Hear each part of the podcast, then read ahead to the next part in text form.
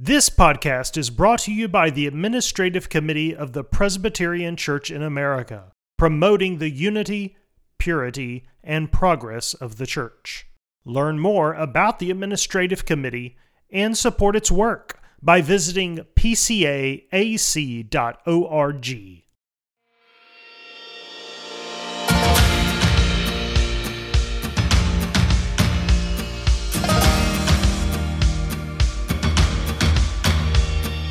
Welcome to Gifts and Graces. All Christians have communion in each other's gifts and graces, says the Westminster Confession.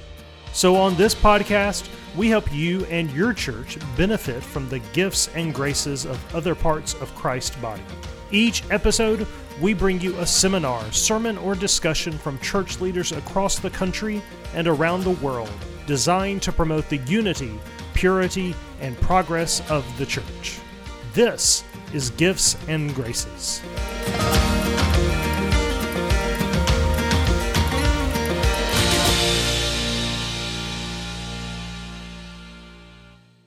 On this episode of Gifts and Graces, we get to hear from Tom Harris as he talks about pastoral transitions. Tom Harris is the executive director of Interim Pastor Ministries. This was originally recorded as a seminar delivered at the 2021 General Assembly.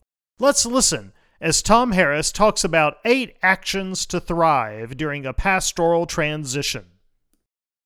I woke up this morning, you know, and as the day went by, I got more and more energy because I am passionate. I am a believer. I buy into this stuff. And I'm seeing it happen all over the country from north, south, east, or west, and every now and then into another country as far as Shanghai four years ago, where we had an interim pastor. Now, this is not your daddy's interim pastor. You know, just someone that's going to go out there and have it easy and just, you know, shake a few hands and recycle some sermons and, and uh, love people. Nothing wrong with all of that to a certain extent. But um, I'm passionate because that verse buy up the opportunity. The time between ministers or pastors can be leveraged for an optimal opportunity, a sweet spot, to help a church become stronger and more effective in the gospel. Um, I um, went to seminary. I was an associate pastor in two churches. I've never married, so at the age of 37, I was having difficult finding a church. And a local pastor said, if you just get a wife, you could get a pastorate. And I was like, well, I did everything else. I went to four years of college and five years of seminary, da, da, da, da, and whatever. And I've been called since I was 15 years old. But regardless, God redirected me to a church in Tucson to be their interim pastor. And was it a mess? You know, 800 down to 120, a lawsuit going on. Uh, they sold buildings in order to, to have enough staff to try to give a full blown ministry. And when I came out of that, I had to go into counseling. And that is the gospel truth. I went home and went to a biblical wellness center where almost for free they help pastors put it back together. And then God providentially led me to the next one, the next one. And I served one in college, so if you include that one for a year and a half, every weekend, two and a half hours away, and these nine, it really does encompass about 17 to 18 years of my life that I was itinerant, learning the art and the skill beyond preaching, beyond shepherding, beyond working with a leadership team. I kept building my toolkit. The first one I was asked to do was in Tucson, and I'd been putting together some tools, but I was insufficient and just struggled to know what to do and when to do it and have a sense of confidence in the process and the delivery of what I came to do. It felt like a little bit like a doctor who had insufficient training to take your gallbladder out. that sounds like fun, doesn't it? Um, in my ninth interim post college, I was with an organization called Interim Pastor Ministries. I came under their wing. Um, and after six months of being with the team, we had a national conference, and it was about 80 pastors. And they announced the the, the retirement of their executive director in six months or nine months. And with fear and trepidation, I put my name in And uh, with fear and trepidation, I, I got the position, and it's been fear and trepidation for 10 years. Um, and I say that because I just felt like I was going a little bit beyond my head, and, um, but the Lord led. And it's been a wonderful 10 years. Um, the ministry has grown. Uh, Harry Reeder's church called us about 15 years ago um, and, it, and, and said, you know, we don't want to recreate the wheel, but we know PCA churches need help like you're providing. Can you partner with us? And so Larry Sheehan, who was his name? He was the per- point person at um, that church, Harry Reeder's church, and he died about seven years ago. But, but we did trainings at the church for PCA pastors and others that wanted to attend. And now we have probably each year three to five churches that are PCA out of the 80 that we serve. And we have interims like Larry Dawn that's going to share with you a little bit later how, from a stated clerk's position, um, he became a part of IPM and he served a litany of PCA churches. And I think he feels like it's the icing on the cake, if not the cherry on the icing on the cake, of a life of satisfaction and fulfillment. So um, I wanted to um, write something that would take the message, herald the message. Don't miss the opportunity. We've got people that need to relearn, retool, school in order to have a toolkit and a process to bring about a transformation uh, in churches because while a pastor, people get discouraged. A beloved pastor leaves, and everybody's been trained for 25 years to hear that person's voice that person's style of leadership. The whole church has really been formed in 25 years around the DNA in many ways of that person's personality and that person's particular bent in ministry. Um, pastors get, um, get um, fired, um, which is a very painful thing if you've experienced that. Sometimes we are the cause. We need to be fired. We need to be disciplined. But sometimes we just run into a power machine. Or we get discouraged because everything we seek to do is not received by the congregation, so we're asked to be just maintainers when deep down we really have gone to seminary and prepared in ministry for something that would be um, kingdom focus and kingdom advancement. So, about um, two and a half years ago, I approached another author, um, George Bullard, out of Columbia, South Carolina, who's written a lot of books on vision whether he would partner with me, and I'm the first author, and he's the second author. And out of it has come a book with the title Soaring Between Pastors. Eight actions, now you said eight actions that could make a church strive. Tom, you said strive, it's thrive. We don't want to strive them, we want to thrive them. They're already striving. Um, Will Hope joined my organization. He had a D-min. Um, he um, had been leading an inner city ministry in, in Milwaukee, um, but they wanted to go all social and no gospel, and he had to leave. And he drove about four and a half hours to Michigan, where I was an interim pastor and becoming the president. He said, Because everything revolves around relationship, Tom. And he came to meet me. And his background was just a little bit, you know, a little, just a little different from us, not doctrinally, but a little different emphasis. And um, he became a member, and it was time for his first church. And I said, Will, you live over there in Milwaukee. I got a church in Hardin, Montana, of about 40 people. Would you go? And he, um, I'd love to pray about it and consider it. They flew him out. He met him, interviewed, came home, um, brought his dog. His wife couldn't quite leave at that moment because a mother-in-law, his mother-in-law was ill.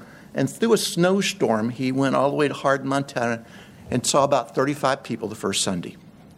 And in 15 months of contribution, they were well over 100 in the services. The church had, had dealt with some issues and they had made some advancements, and uh, they were, um, uh, and I went to visit to see all that God had done. I could tell you story after story over 600 churches that I have helped without pastors in these 10 years. So when you've heard story after story after story, you get some good fodder to write a book. And uh, the book's purpose is not to promote interim pastor ministries, though we do want you to know that we're passionate and we're real and we want to help churches if we have the right pastor for your church. So let me speak a little bit about my book because that's why you came in this seminar. Um, we chose the image of soaring like, like, like an airplane. Churches getting um, the wind of the Holy Spirit under their wing, um, removing the obstacles on the runway so you can actually ascend, and other actions that I'm now going to cover. We all remember Sully Sullenberg. It's been um, 12 years ago, the flight took off out of LaGuardia. A flock of geese collide with the engines, and the engines stall and go out. There's two minutes before contact to the ground. They try to direct him to, to Teterboro uh, Airport, but he says, no, it's going to be in the Hudson. I've been on airplanes when they've been rocky. I had a friend whose airplane he was riding on dropped 10,000 feet almost instantly with a tremendous downdraft. It was, it was brought into control again. Um, so, can you only imagine as you watch Tom Hanks trying to bring that plane in what the people in the pew were experiencing? It is kind of like that when a pastor leaves a church. You've got those that are applauding the departure. We didn't know it would take so long to, for you to leave. We have others that are grieving. We have people understanding that was a little bit pre retirement that he left and why he left. Others are new to the church and have never seen anything but that one pastor. It was his ministry that brought him to Christ, and they're empathizers because they're not a part of the real knowledge of what's happening in the church, but anxiety. And it's very important to that point that there be a solution that brings confidence to the people by having leaders who are confident in their next steps. And so the plane began to descend. It um, skirted across the water. It came to a stop, and 155 people were um, saved. They said that landing was almost the chances of it happening so well without tipping a wing into the water and rolling were microscopic chances.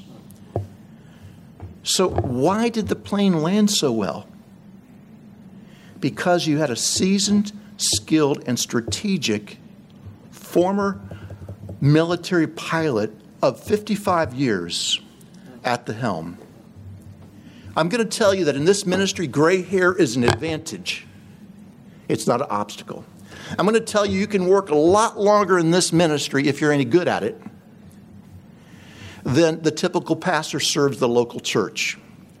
That's not to say I don't want some in their 50s, because the reality is that this is a season of skills and strategies that you are learning, which aren't impossible, but also give you meaning and purpose. Um, I have a senior director over church development and pastor development. That means any pastor that joins us, all the coaching we do, all the continuing education, all the online resourcing, all the churches that are having problems where a coach is not sufficient, we have to get involved. But when he told an older pastor he was going to do interim work, he said, Oh, one of these days I want to do that. Just preach and just love those people. And this pastor said to himself, That's not only what I want to do, I want to bring about an improved church. I want to lift a church in transition. So, in our organization, we have a five stage process that we train people in. Larry's trained in this. It's our roadmap because our mission is strengthening churches during pastoral transition for greater effectiveness. It's kind of the ministry of Luke 15, uh, John, uh, Acts 15, when Paul went back to see how they were doing from the first mission of planting churches. And it said he went back strengthening the people and strengthening episterizo, putting steroids. Epi. It's, it's really emphatically saying that he went back with the mission of strengthening churches. So we connect well with people, we have action steps. We help them assess their church health. We help them to see what current reality is. We help them clear the runway if indeed they want to clear some runway debris. We help them to take proactive actions. We then are able to help them um, in, co- in, in coming with a sense of mission, vision, and values, and then to help them in the search process as much as they want our assistance. That's the steps that an IPM interim travels along. Now, this book has some framework and some outcomes. First of all, we're talking about an intentional interim pastor. See the word intentional? There's a plan and a process in mind here. It's just not that you're a seminary professor who the big city church didn't have an interim and you got up with your PhD and preach. No, no fault to that at all. But this is the same person who says, I want to do more than just preach. I want to really help the church. Seasoned. In our organization, you have to be at least 50. Skilled. We have a two day introductory 120 page manual on our process, and then the roadmap to be able to um, follow. We're helping a church become a C3 soaring church. You know, Great Commission is the mission. I see slogans all the time, and I guess a slogan is okay for the public face. You know, love God, love others, love well. That is good, some good stuff that would be very attractive to the people outside. But a church that's really on the Great Commission. A few years ago, I was speaking to the National Association of Evangelicals, and the president that followed Bill Bright was there, Steve Douglass. And I had just a minute to speak to him at lunch before I got up and did my 10 minute blurb. And oh, by the way, I told him I'd buy lunch for the, the that group of people. And, um, and um, Roy Taylor got me in because he was the chair. And um, I said to Steve Douglass, I said, Boy, Bill got it right. I mean, so simple. The mission is win, build, and send. Say it in a million ways. Um, to have values that are enduring. What do we really, what do we act upon? Not what we hope we would be or do, but what values are we living into? And sometimes we're not living into the things we know we should be living into. And then to seek God and pray and discern. And I think every person in the church could contribute that with a certain way of process that I can maybe mention in a minute. To be captivated or captured by God's vision for our future. You know, God's vision for me is this ministry, and it's the message of opening eyes to this wonderful opportunity. We're going to say that the framework is also D3 intentionality, that a church is intentional about their disciple making, their developing of leaders, and their dynamic innovation. And fourthly, they get a, a, lead pastor. Now, I know there's doctrinal issues, theological standards you must meet, uh, good references. We do that with our own interims that are applying to us. We have a high, high bar to jump over. But ultimately, beyond that, is one who's passionate for the gospel and the preaching and teaching of God's word, one who is not reactive but proactive in helping the church move along the continuum of implementing God's mission, win, build, and send, and to be able to be one who has personableness. Um, just some P's that seem to describe what, beyond the other standards of what could really help a church um, move forward. So let's talk for just a second about stabilizing the church. You know, the question is we're searching for smooth air. What needs to be addressed when a pastor resigns in the first 60 days? Chapter 1 will tell you all your, all your possibilities. Who will lead addressing those issues? How we use this moment, this, this kairos moment, buying up the opportunities, kairos, not chronos, this particular moment in time that can be used to empower your church to soar between pastors, to get uplift, to, um, to get a, a, a, deeper passion, to get a, get a concept of, of prayer and God lifting the church into whatever. And it was this kind of um, um, ministry that we have been called. Um, how do we eliminate the challenges? Uh, one of my professors at Dallas Seminary was named Howard Hendricks. And he had a um, saying that someone quoted the other day. And, he, and he, by the way, he transcended all the denominations.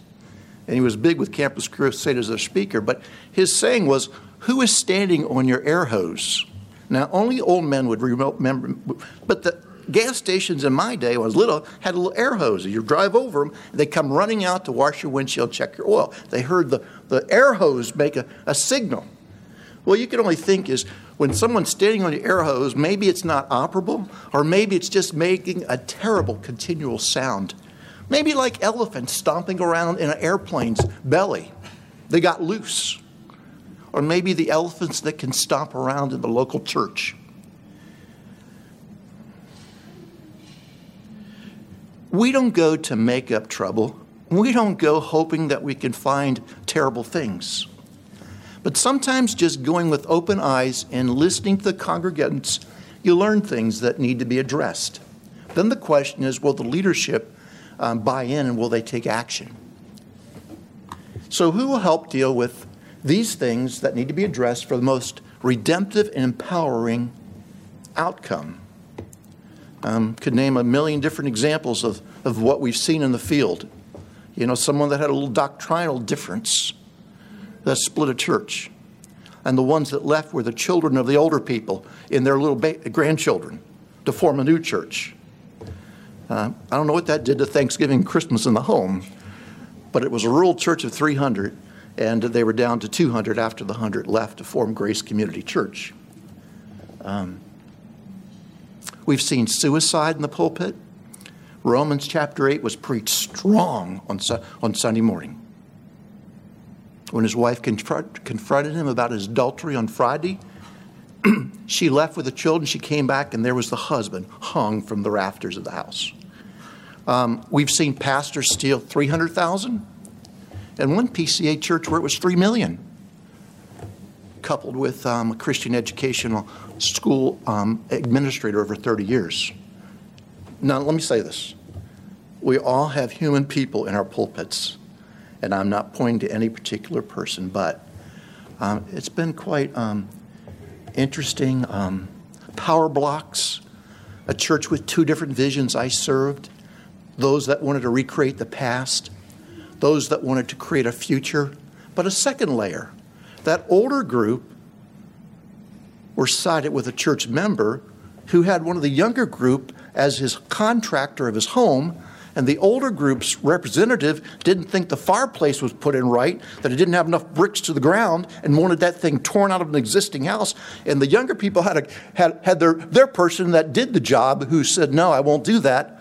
So there were all kinds of layers of difficulty. But after a year of me coming, trying to be, quote, the, the um, rescuer of the whole church, and working like crazy with teams of people, we voted on some constitutional kind of organic in the church that demonstrated there was going to be change. And the vote didn't quite take, it wasn't quite enough, and the next Sunday, half the church marched out. Um, so, so those things can sometimes help the plane from, keep the plane from getting off, um, uh, off the runway. Uh, strengthening leadership. Um, this is one of my interims. Uh, he is one of my best. He is a, an attorney by his first trade and a seminarian and pastor by his second trade and we were flying a simulator in Memphis at FedEx training facility there at the airport, and we had an hour and a half of learning how to do that with an instructor. But in many ways, you know, we need to help the leadership have time in the spiritual simulator. I am not a PCA pastor. Don't, don't shoot me. Don't throw rocks at me. Whatever. But I've come to love the PCA. I love Larry Dauphin, Don, Dauphin Don. Um, and we serve other evangelical groups that have particular pastors they need for their own churches. But what I've found is that every church could use encouragement directed toward the leadership of the church. In transition, sometimes they're the one holding their finger in the dike, and they're like, Get here, quick, quick, quick, we need help. Put your finger there for a while because I am really tired. And sometimes leadership is a blessing, sometimes they're an issue. Sometimes they have division among themselves. Um, so it's helping leadership. We need to really understand in our churches, I think you need to understand that I believe the equipping of leaders is a big part of the pastor's job. Not that we would do it solely, not that they wouldn't want to be trained and skilled or given new experiences, but um, um, strengthening leaders is what we do while we serve a church because we know we're leaving. And we want the next pastor to have a, a welcoming and a, a resourced, renewed, and strong leadership group, um, the session to work with. So, what needs to be addressed? How we do it, and is there a system in your church for identifying, training, and developing leaders on an ongoing basis? We can't set up a whole system but we can model some actions of encouragement or guidance or strengthening or study or prayer with the hopes the next pastor will continue on. Served a um, church in Atlanta, in Midtown. I've been everywhere. I've been everywhere, man. Remember that song? Um, one of our theme songs is On the Road Again when you do this kind of work, just because um, sometimes you can't sleep in your own bed. But um, forgot my point, but that's okay. So we help with characteristics of leadership, a scorecard for a leadership team to evaluate themselves, and always a call to action. Prayer is always operable in our churches, but a real emphasis in transition can bring about with other, other interventions and actions a real sense of lift for the church. The best leaders lead on their knees. Um, we talk about what prayer is, and there's a program here of 100 days of discerning prayer and dialogue where three people meet 10 times over 100 days. When I went to the church in Atlanta, a couple things. I was impressed with the leadership of the church. I had not served that fellowship of churches before, but I was very impressed. Found out the pastor for 20 years had every Friday morning brought men together in his home for breakfast and study and prayer. And that became a pipeline for the next generation of workers and leaders in the church.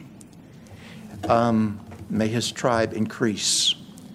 So we did 100 days of discernment and prayer, and uh, one of Dr. Bullard's books highlights it. It's listed on the back of this.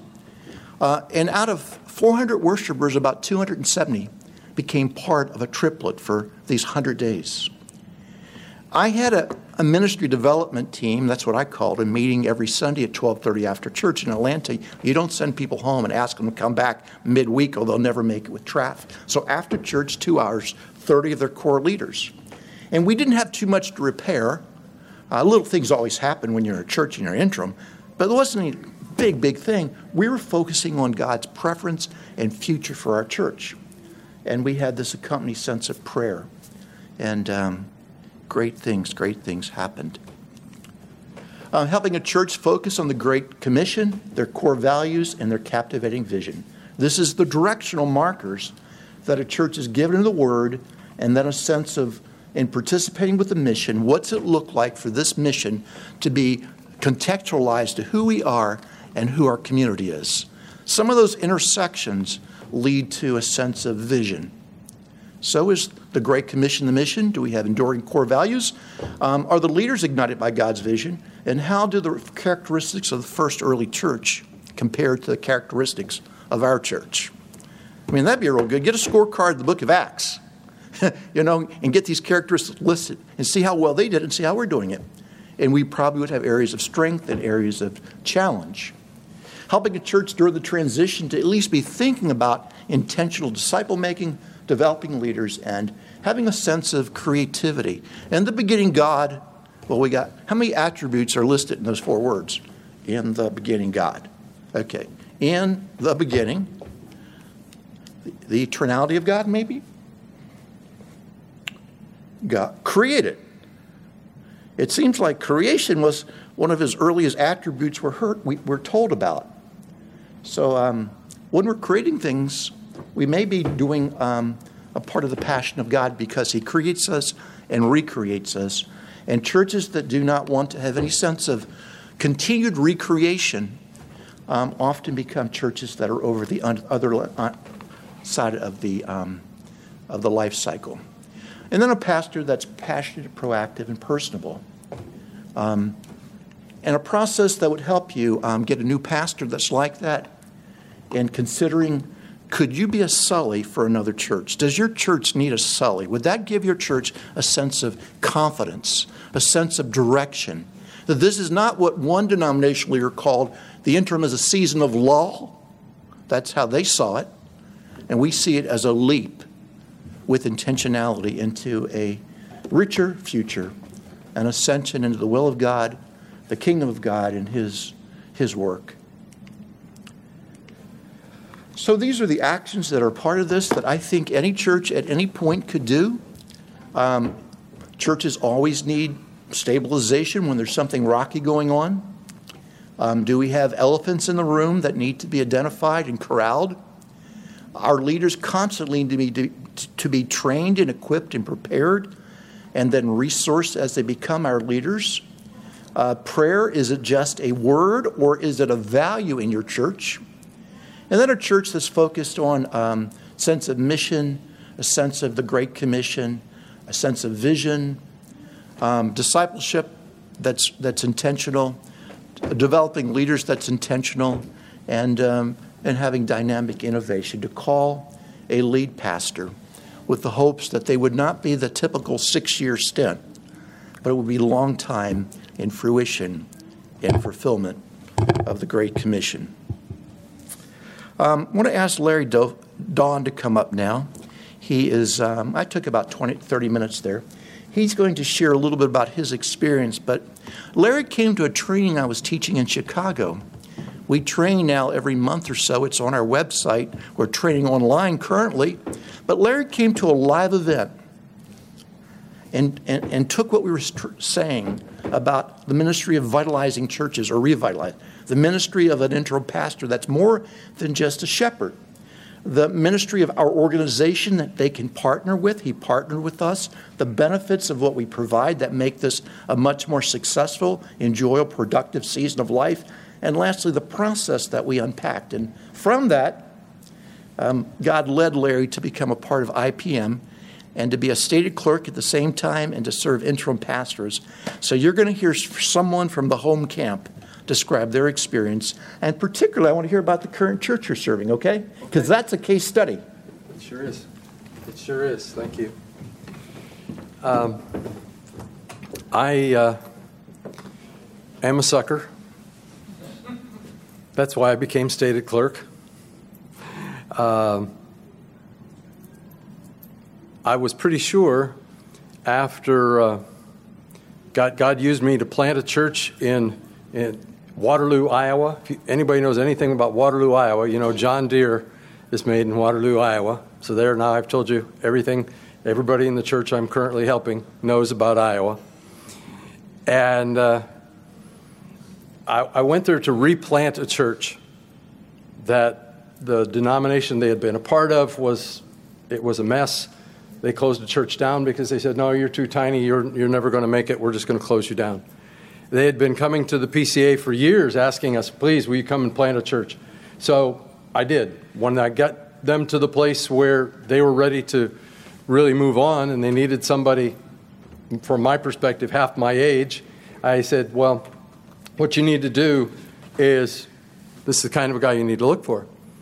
And then I looked at them all and they said, are, are you going to a bigger church? And I knew to say yes to that would tear their guts out. So I said, no, I'm retiring.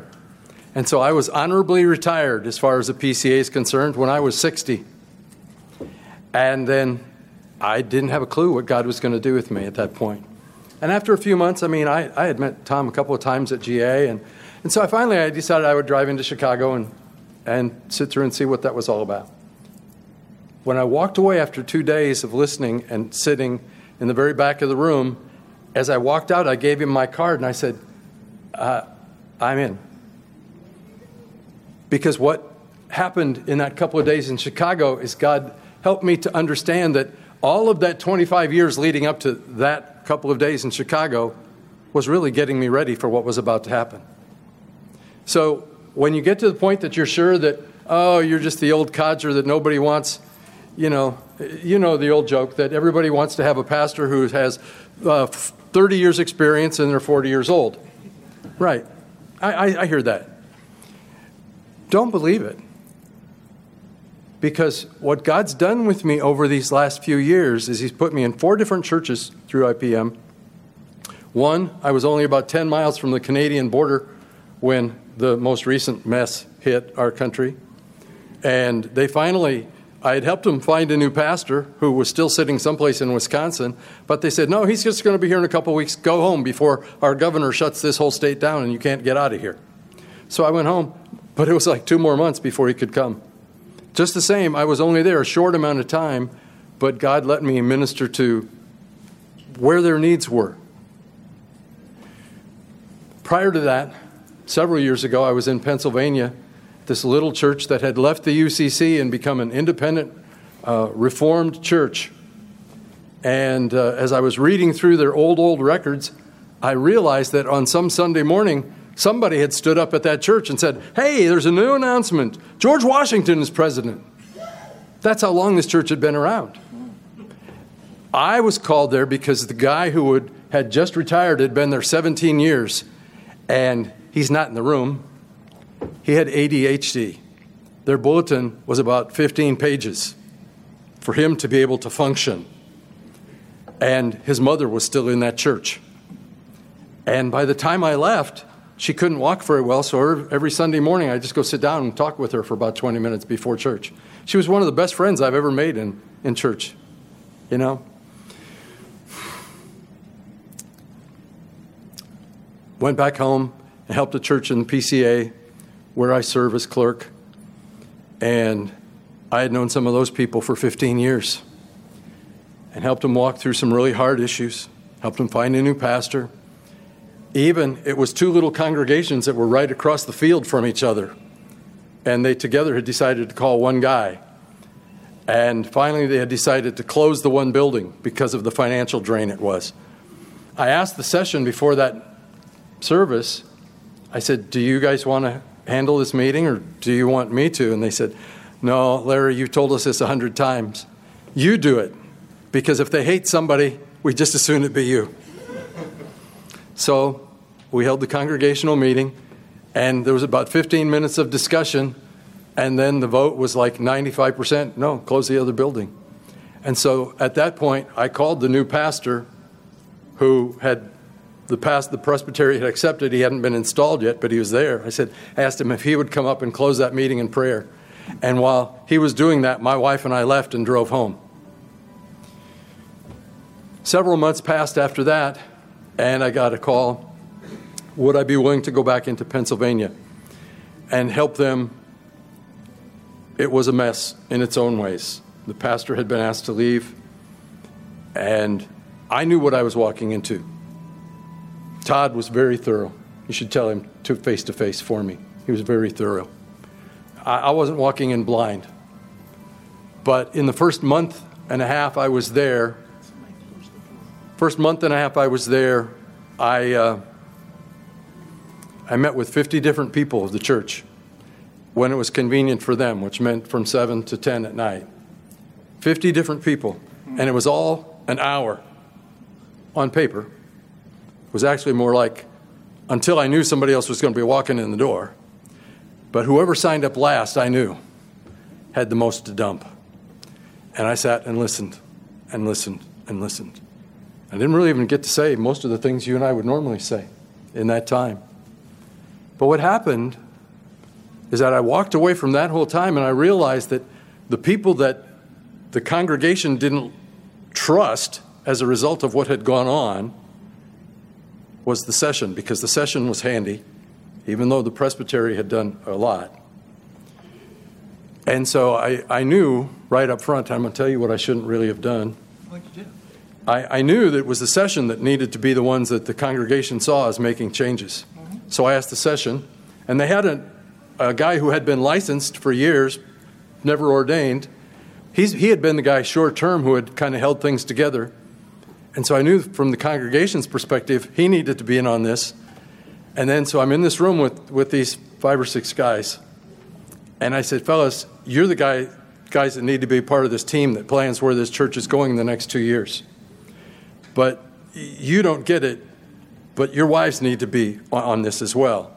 Because after listening to their wives, their wives ran different ministries, the women's ministries and things like that. And I said, besides, you might not get it, but you and your wives don't see things exactly the same way. And uh, we met 17 times weekly for an hour, except one of those meetings, they were getting fed up. They said, This is a church, believe it or not. When I asked, What are the ministries here? They told me 51 things.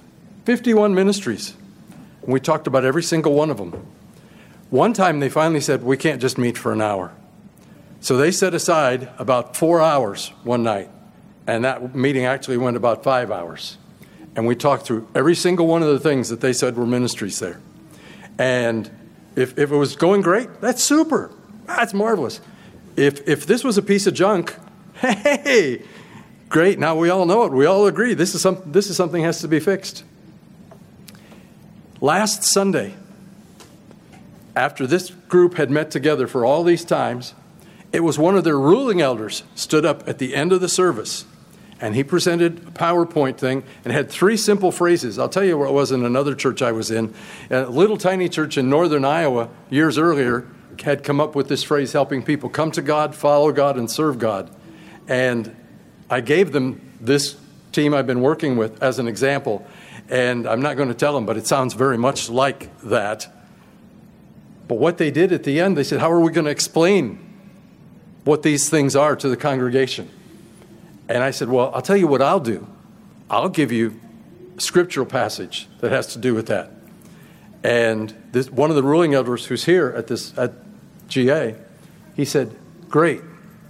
Then if I'm the guy that's going to talk to the congregation before tomorrow, you all have to look through God's word and you tell me where you see these three things show up in Scripture. And all he did on Sunday after worship was he put it up on PowerPoint and he said, Here are the things we're going to do. And then he, the next screen was all the scriptures that said, You really ought to be a church that's doing these things. And then more or less he told them, You don't like one of those things? Read through those scriptures. If you still don't like it, talk to God. And I thought, they have come to the place where by the end of March, they're going to put together a search committee. And in their next, they, they plan out their budget in July. So they're planning next pastor's salary and all of that kind of stuff. If you guys, if you had met the people I met the day I showed up, there were 80 people the week before Christmas. In the last several weeks, even though we're online like everybody else, consistently there's someplace in the range of 180 to 200 people there in church on Sunday. This congregation that had just kind of all floated away have all come back. And you know what? I'm going to tell you a secret. It's not because of me. It's because God just let me listen to them and help me help their all people that were already there leading step up and lead. And in the end, I'm looking forward to going home to see my wife. Actually, you ought to stop by the, the booth for IPM because you get to see my sweet wife. Just don't talk to her too much because we don't talk much. I like to be around her. But it's been one of those times in my life that I've realized that God wasn't done using me yet. All that God's done in these last four or five years has helped me to realize that the last 25 years, He was really just getting me ready to do exactly this. So that's really what's going on for us. I, will gladly answer any questions for you in terms of the PCA, but. Stand right here because we're going to take some questions. Um, so Larry, a PCA pastor, came to our training, joined us as a PCA pastor, and he served a number of PCA churches, but he had other reformed opportunities that, that he came in to be, quote, a missionary interim pastor. And what a great story, but we hear so many of these stories. Um, we really do. Um, before we take questions, um, you know, are you seeing value in intentional actions like these that could lift a church in transition? They could even lift a church that wasn't in transition. But when they're sequenced together as a chain, you can't build deep wells in each one of them while you're there. But you can do the right things at the right time to strengthen a church cumulatively so that they are then able to be the best church for the best pastor that fits them with longevity, consistency, fruitfulness, in the future. Uh, maybe you're someone that could see this in your future. I want to say something to you. We don't blanket one state or one presbytery, we blanket America. If you want to sleep in your bed and do this, you probably don't need us. Because Larry has gone out and served in several different locations. Every now and then we'll have something 100 miles away or 50 miles away. Um, but often it's necessary to go and live for a year or a year and a half. And lodging they provide. Um, we ask for the full package of the last pastor, add it all together. We're going to give you someone that's going to do an equal job in those areas, but a superior job in areas that you particularly need in transition. Uh, you'll see the church not flounder, but it will um, be fulfilled in many ways, and um, the outcome is usually um, extremely um, beneficial to the church and to the people and to the next pastor. I always said I was setting a table while I'm there, getting everything just shined up and pristine just right, but I don't get to eat the meal. That's eaten by the next pastor, speaking as a proverb. I tee the ball up so the next pastor can, can take the swing. And uh, we want them to succeed, not fail. And that's what we're doing, is doing it um, for others.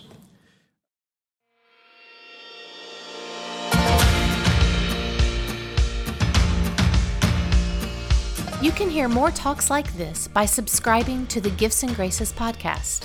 You can also hear more content like this by attending a seminar at General Assembly. They are free and open to the public. Find out times and locations by visiting pcaga.org. Thanks for listening to Gifts and Graces.